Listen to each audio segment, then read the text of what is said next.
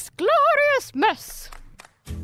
Welcome to this glorious mess. Mamamia's podcast for parents who wish they'd never encouraged their child to take up the violin. That's me. This morning at 7:45, I was at a violin concert. I shouldn't say this because it's this really morning judgy. at 7:45, I wanted to end it all. I was in hell with a bunch of What slightly age? nerdy Nine? children. Nine? Eight. Eight. Yeah. Wow. Murdering their violin. How many years playing violin? First oh, year. Matilda's been only been playing it for a year. Mm. So Frere Jacques features largely. Yep. Oh my gosh. What we used to do was we had a cat when we were kids, and we would all get one leg and pull it, Stop. and we'd get a very similar noise. I'm Holly. Wainwright. No, he is not a uh, cat torturer. I am Holly Wainwright. I work at Mamamia and I have two little kids who are under eight. And one violin player. And one of them is a violin yeah, player. I'm Andrew Daddo and I've got three older, what year nine, year eleven, and gap year. On today's show, when should your tween transition from spending all your money to spending their own money? Tween. You know, A, like teen, a teen. a tween spending their own money. Tweens and teens. This is a comedy segment? what a joke! Are you kidding me? When should a teen like cough up their own money? Does this What not a- happen in your oh family? Oh my god! Well, we'll have a lot to talk to Mr. Scott Pape about. Yeah, the barefoot investor, Yeah. Australia's number one selling author. I know. More than you and me. Way more than Combined. you and me. That's why he knows about money, because he's got, Got some. some. Plus, a dilemma from a listener who isn't thrilled about what her neighbours are doing outside her toddler's Hmm. bedroom window. But first. Midwives in the UK have called for women to be given official targets for how much weight they can gain during pregnancy. The Royal College of Midwives says they want to set weight limits after research has shown that too much weight gain by mothers could lead to babies growing into unhealthy school children. The limits they're proposing is 16 kilos for women of normal weight and 9 for those who are overweight or obese. Now, here in Australia, it's optional whether or not you weigh in, but in Britain, they used to weigh in and then they basically banned the weigh in because they thought it was making people too conscious. Weight shaming. Yeah, and now there are calls to reintroduce it because they think that pregnant ladies And- are putting on too much Well, weight. well, well, hang on. They're bringing it in not because the health effects of the babies from the pregnant women who might be putting on too much weight are adverse compared to women who don't put on too much weight. Yeah. So there's a medical logic behind it. So they've gone off the we don't want to make anyone feel bad to we want to look after the health of our next generation. I think so. I mean, I'm sure they've got lots of reasons for why they're doing what they're doing, and I'm Yeah. sure that one of them is about the health effects of a baby if the mother is obese. But the issue around them having a magic number for how much weight a pregnant woman is or isn't allowed to put on, one of the reasons why they did away with the weigh in in the first place is because that can vary enormously from Mm. woman to woman. So putting a standardized amount on it is difficult. But they have to make up Yeah, some and weight, have. an arbitrary weight. And they have. So it's 16 kilos for an ordinary, ordinary in inverted commas woman, right? Yeah. Are you ordinary? I didn't get obsessed with weighing myself when I was pregnant. No. But I'm not obsessed with weighing myself anyway. Yeah. Possibly. Do you have scales? No. Possibly to. Well, no. I Neither thi- do we. I should high five you, but I don't Should. think exactly. but anyway, pregnant women are very sensitive about this, and the whole world is always telling them, like, "Oh, you're big. Oh, you're small. Hmm. Oh, have you even got a baby in there? Or oh, are you carrying twins?" Like, if you're a pregnant woman, you you will be talked to about your weight all the time, and for some women, it is incredibly confronting to walk into the midwives every Yeah. checkup and have to hop on the scales. And there's a theory there that that's more stressful than the weight that they might put on, and the baby would inherit that stress. Exactly. Yeah. So doctors here, they weigh or they In my experience, you, you get to choose. right. That is the guideline between 11 and 16 kilos. In Australia as in well. Australia as well. So in Australia, the guideline is the same. It's between 11 and 16 kilos is the recommended amount to put Yeah. on. And some women will put on over that and some women will put on less than that because everybody's different and a different body type. You know, some healthcare professionals insist on weigh-ins, some don't. But often these days, people are much more sensitive to the idea that a weigh-in can be traumatic is possibly overstating it, but certainly confronting for a lot of pregnant women. Yeah, and and just on the home scales, we definitely don't have scales at home, even though I should probably have scales, because Jackie doesn't want the girls weighing themselves and going, "Oh my god, oh my god." So they don't. They look at themselves in the mirror and go, "Oh my god." Dad, can I please have some ice cream? No. he says yes some nights. We received an email this week from a listener called Lauren. Now, if you have a dilemma that you would like Andrew and I to discuss, you can email us anytime at tgm at mamamia.com.au. So Lauren wrote, I live in Queensland, which can get rather warm in the summer months. So I like to have our toddler's bedroom window open to keep it cool for him, especially during the night. Seems sensible, Nice. Lauren. Yes. Our neighbour's patio is next to my toddler's bedroom, and like us, they use their patios daily. They are chain smokers who smoke during the majority of the day and at all hours of the night on their patio. The cigarette smoke goes straight into my toddler's room. Do I have the right to say something to the neighbours, or do I just have to suck it up and deal with it? Help me, oh wise one, says Lauren. Mm. She's got that bit right. Of course, we're exceptionally wise. Andrew Daddo, do you have any thoughts about mm, this? Can you move the baby's room? So you think it, the onus is on Lauren? No, no, just for a simple, straight up, quick answer move rooms, move houses, move neighbourhoods, move neighbourhoods. countries. No, but like if you can move the baby into a different, or the child into another room, so it's not a smoke affected room, that'd be a quick way to get away with it. Otherwise, you could say, would it be possible? Hey, guys, very hard. it is very hard. So They're outside. We're outside. what more do you want? And they're on their house. outside in their own house. We've had neighbours, hardcore um, smokers, teenagers, and said, listen, any chance you could move further down the yard so you're not like fagging on into our house? And they said yes. The thing is, is that when you live in close proximity to people, I live in a unit. So in our place, we've had exactly this issue several times where people who would smoke downstairs outside, their smoke would drift into other people's windows. And it's been like passive aggressive notes in the hallway and confrontations at the strata meetings and all those things. That's always a difficult conversation because people are like, well, surely I'm allowed to do what I want. But that's common areas, so they have to do that. But if they're in their own house on their own patio, Yeah, it's hard to do anything. I would suggest the gentle conversation first, I like the way you put it in that voice as well. Because you know it's not going to work. followed the- by- this is never going to work, voice.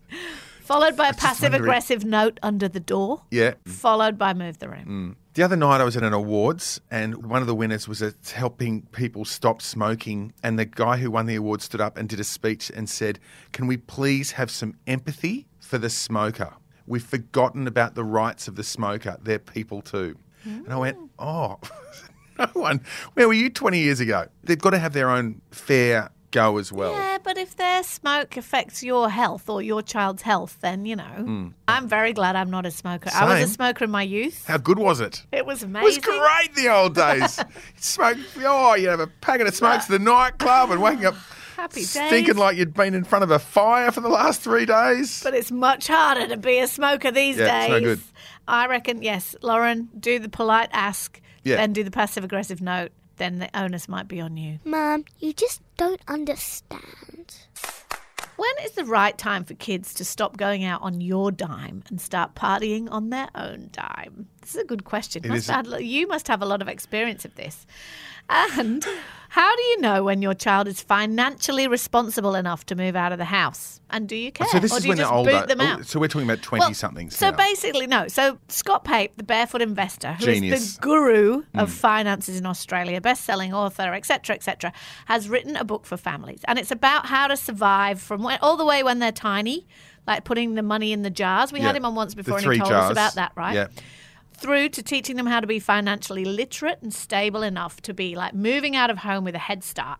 And also getting off spending all your money and spending some of So this own. is from tweens onwards. Trying well, to get it's our from, tweens. it's from little kids onwards. yeah, but for today we're going to talk about from tweens onwards, trying to get them to cough up their own cash. Yes. Good luck. Hello, Scott. Thanks for joining us. Thank you so much. It's a pleasure and an honour to be here. Oh, thank you. Now, Good we want to Scott. talk to you, obviously, about The Barefoot Investor for Families, which is your new book. Now, I know that your book has everything from um, little kids through to teenagers. I think last time you were on, Scott, you told us about the three jam jar, the give, spend, save. And I've been doing that with my Yep. kids ever since you told us that. So that's good. Great.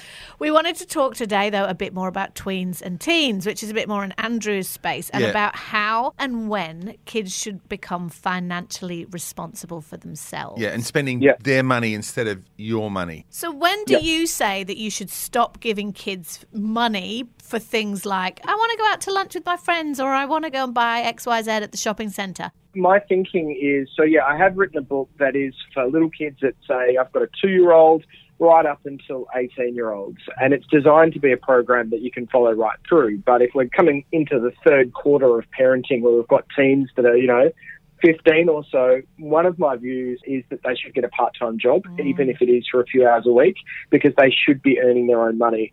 I think that if your teenager doesn't go out and get a part time job, they should not be able to graduate. They should not be able to pass go or collect $200 because if you look at it, a part time job, the first thing they have to do is sell themselves to someone external from the family. They actually have to think about all the things that they have done. If they've got no experience, most 15 year olds don't, but they need to sell why they are a good person and reliable. And I think that in and of itself is a really valuable thing. But then once they get the job, they have to hang out with people they ordinarily wouldn't hang out with. Mm. Hopefully, they have to work over a hot, sweaty grill that gives them acne. That may be a byproduct of it. They have to get a bank account. They have to learn about super. They have to look at their employment contracts. So, long answer to a very short question. I think that you should, at age 15, encourage your kids. If they want money, they actually have to go out and earn it. Um, and younger than that, my view is that the best thing about the jam jar approach is that if your kids want to buy something, you say, great, awesome, mate. What you do is you go home and you get your jam jar, you take the money out of that, and then you buy it. That's how you get them interested in managing their money because they can buy their own stuff. And just like you, you can say, you have a jam jar, I have a bank account. When mine runs out, there is no money. It's the same for you, buddy. So, Scott, what if you've missed the jam jars? You've hurdled the jam jars for no Yes. for no good reason, and now you've got teenagers with jobs, and they still are reticent, highly reticent, highly highly Yes. reticent to dip into their metaphorical jam jar, otherwise known as a I bank think it's account. great. I think this is great because what this is is this is a, a really great uh, way of teaching needs versus wants. So you can say to your teen, you may need a coat. You may want to get it from ASOS, but I only need to make sure that you don't get hypothermia, so I'm going to get one from Best and Less. Mm. It's your choice as to which one you want. I've got $15 at Best and Less. If you want something better than that, you can then go out and you can want all you want. Spend your own money. It's a life changing link of if I want something, I have to go out and earn it. And as parents, that's the one thing that we can do to say, I am not here to be an ATM machine for you. My job is to encourage you to go out and earn a buck so that you can buy those things. That is the lesson that we want. We want our kids to be workers. We do. This is slightly more complicated, but it's still down the same Please. road. You've got your, let's say, 15 year old, and they go, I'm going to have lunch with Holly down at the mall Yes. or whatever it is. Yes. Can I have some money? And you go, No, use your own money. And then she goes, Well, don't worry about it. I'll just sit in my room. Yeah, we're desperate to socialise our children and make sure that they're out and they're doing things and out of the house and not sitting in their room. And if they come back with that sort of answer, is there a nice way around it, short of just folding and going, okay, look, here's 10, off you go? No, you don't fold. What are you folding for? Go to the kitchen, make yourself a sandwich, and turn that frown upside down. No, no, no, And if you want to go out, go out with your friends, but I'm not paying. But if they say, well, I'm just not going to go then, and they stay home, if, but I actually want them out doing things, living a life. Are you saying that in order for your children to have a social life, you have to be the one that pays for that, even if they've got a job and they don't want to spend their own money? Is that what you're saying? I'm saying I would most definitely cough up money to have them doing things No, than not Andrew. doing things. No, Andrew. No, I'm, just, I'm not saying it's, no, no, I'm not saying it's Andrew, right. As far as whether or not I have to bribe my kids to get out of the house by shelling out money, I've got younger kids, but I can tell you there is absolutely no way I would be giving my kids money just to go out. If they wanted to sit and sulk in their room, good luck. No, I wouldn't be giving them money. I'd love to know, Scott, because the premise of your book that really impressed me is that if you follow these rules through from when they're little, so my kids are, are young, and so in theory, if I followed them from now, that you're actually talking about them leaving home with a head start. So traditionally, I mean, I know that when I left home, I didn't certainly didn't have any savings. I didn't have any of those kind Yeah. of things. You just muddled through it. And you're saying that you can teach this kind of financial literacy to get a head start, so your kids get out of there with money in their pockets and ideas of, of what to invest it in and all the rest of it. What if you, as parents, are a bit financially challenged? Yeah, I, I wrote this book with the understanding that uh, nearly 50% of the population don't have the numeracy skills to function on a day to day level. So theoretically, Wow. most Australians are kind of screwed up with money. You can actually use that to your advantage. So my parents quit school when they were 16. They are not uh, well educated people. But what I learned from my parents was every night we sat down at the family dinner table, the television was off, and I got to see them make adult decisions with their money. They were saving up for a home. I watched them over 10 years save for this home, which was a three better brick veneer home. And when we moved in there, it was like the Taj Mahal for us. Mm. You know, there were still sheets on for curtains and stuff. But I learned through osmosis how to be a good money manager. To your point, I've workshopped this book with single parents on low incomes.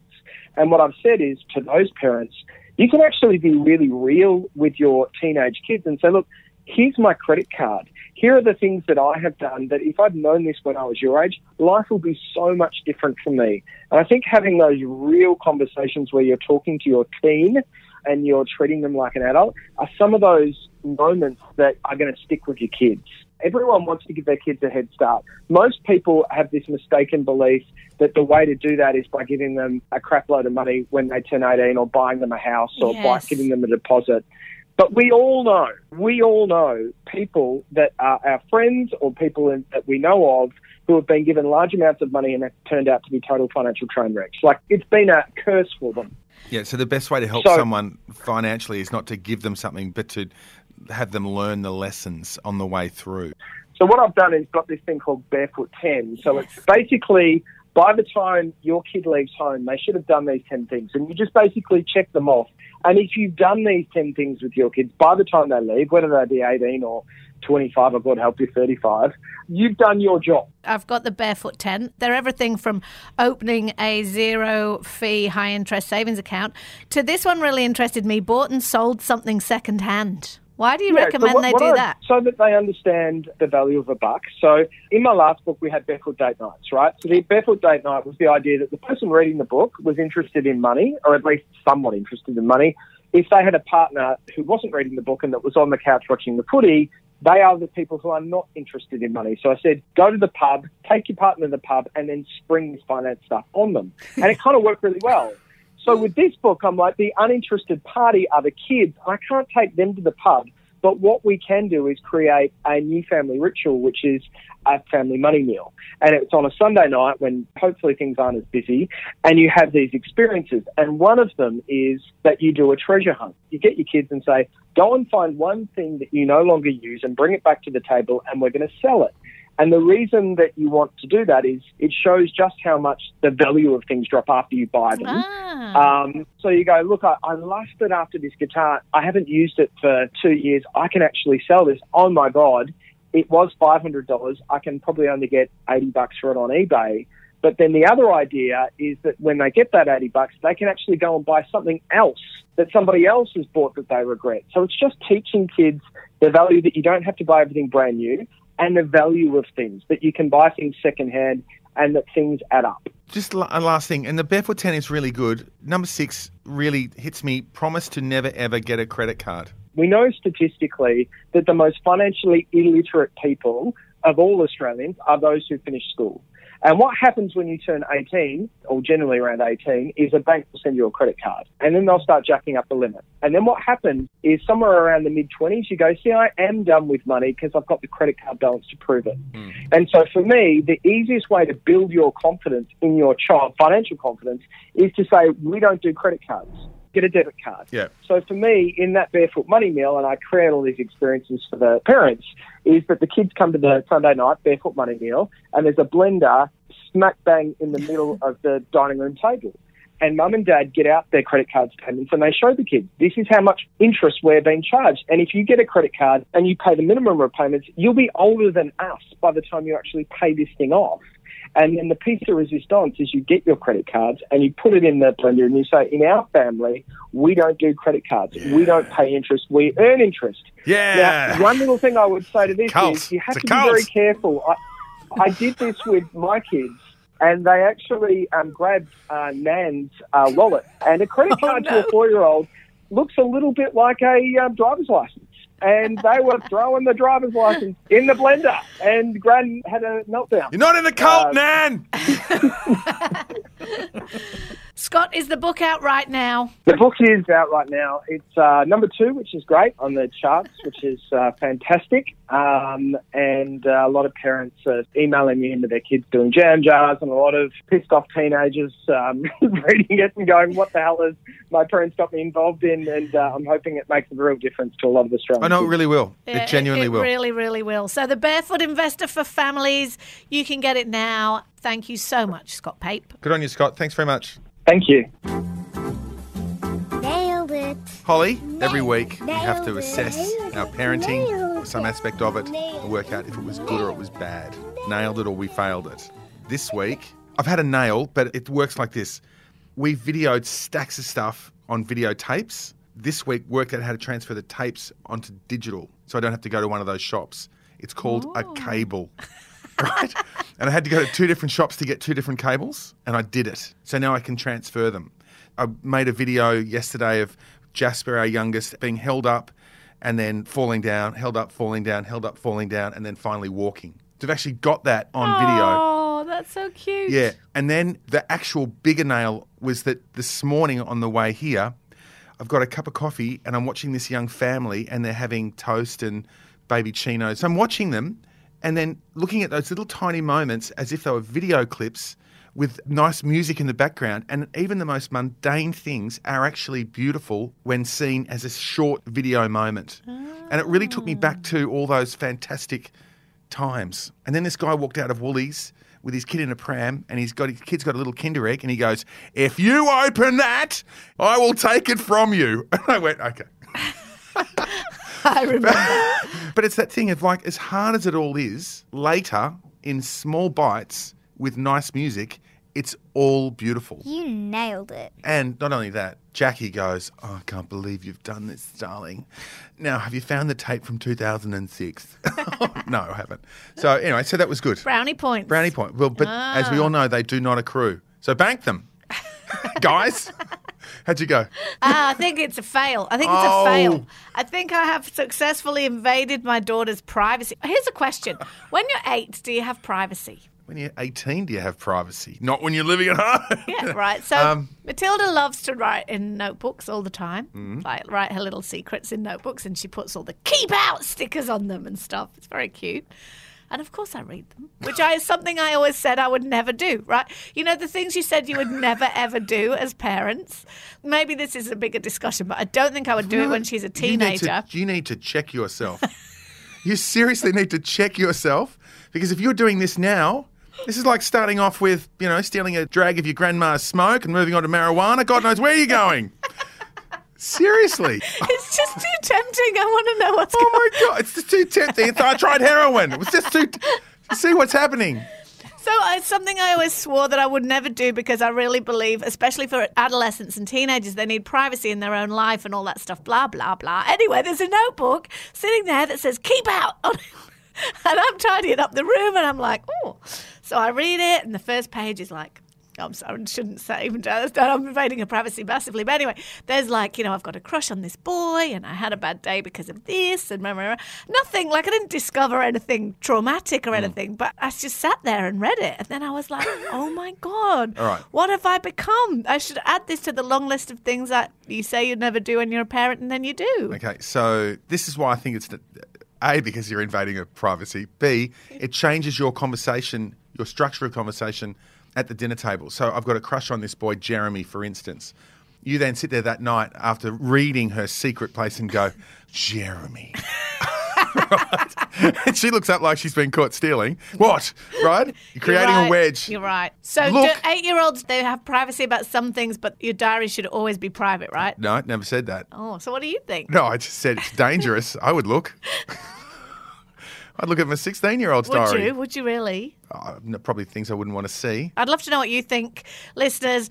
Do kids who eight year olds have privacy? Maybe you got privacy to puberty. Maybe that's the sort of line. See, I just think though, when I was a teenager, I kept a diary, and I would have been absolutely devastated and betrayed if I'd have thought my parents were reading my diary. Maybe they were. I don't think they were bothered right. So, do you still have the diary? somewhere. Okay. So, can we do like a chapter thing? well, let's see how bad it was. Oh, That would be fun. I think it's. Oh. Oh, my god, no way. Why are you turning purple? And if you have a nail or fail, you can do the same thing. Email us on the address that I just gave you, or you can call the pod phone on 02 899 which is what Emma did.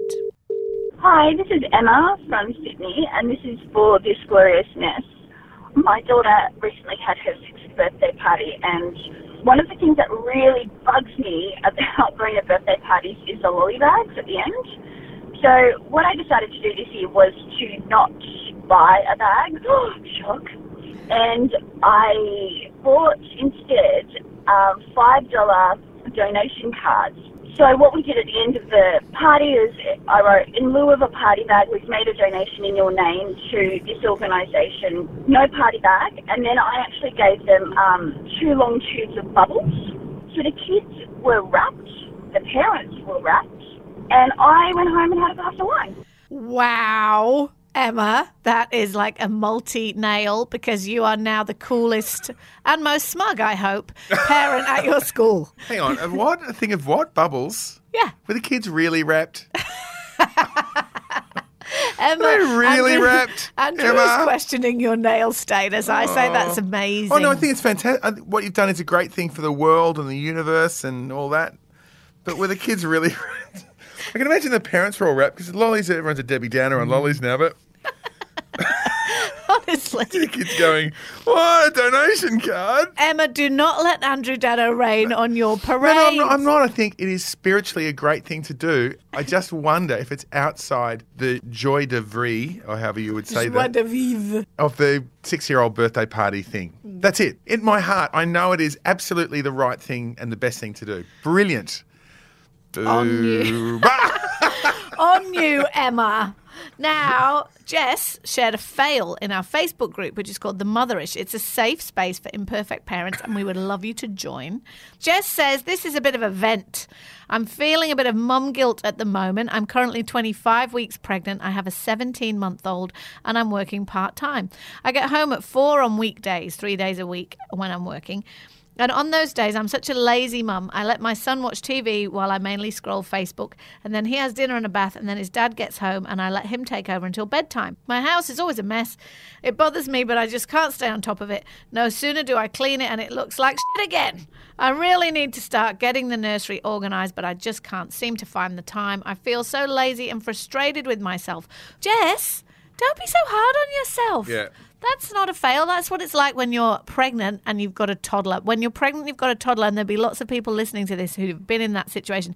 You are exhausted. Who cares if the house is a mess? Mm. Give yourself a break. yeah, let dad take care of the house. And there's nothing The wrong only- with a bit of screen time for the kid. He's been at Yeah. daycare or whatever all day, interacting and running around and all those things. What do you reckon our mums did when there was no Facebook? They talked on the phone to their girlfriends. Yeah, right. I was just wondering if, like, if that was if there was one thing you could get rid of to give yourself a more apparent time, would it be get rid of Facebook? Facebook is just like become the leisure time that used to be. Maybe they were watching soap operas in the afternoon. Maybe they were on The the phone doctors. to their mates. Mum you used know? to watch the Young Doctors. Exactly. Six o'clock. Dun, dun. The theme music's just burnt. Facebook? Denham. Doctor Denham.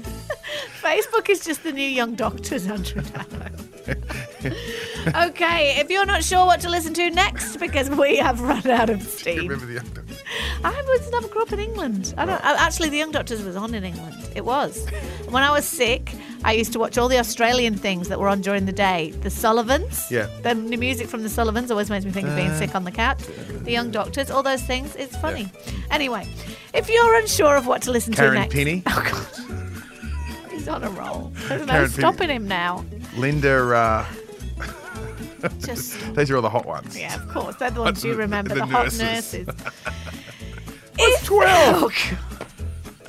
If you're not sure what to listen to next, can I recommend you go back and check out our Year One podcast? It's hosted by me and Christy Hayes, and we don't care whether you breastfeed, bottle feed, use formula, pump and dump, or even taste your own breast milk. Year one is all about getting you through that first year of your newborn baby's life unscathed. You can search for Year One wherever you find your podcasts. This podcast is brought to you by Mamamia and produced by Luca Lavigne. See ya.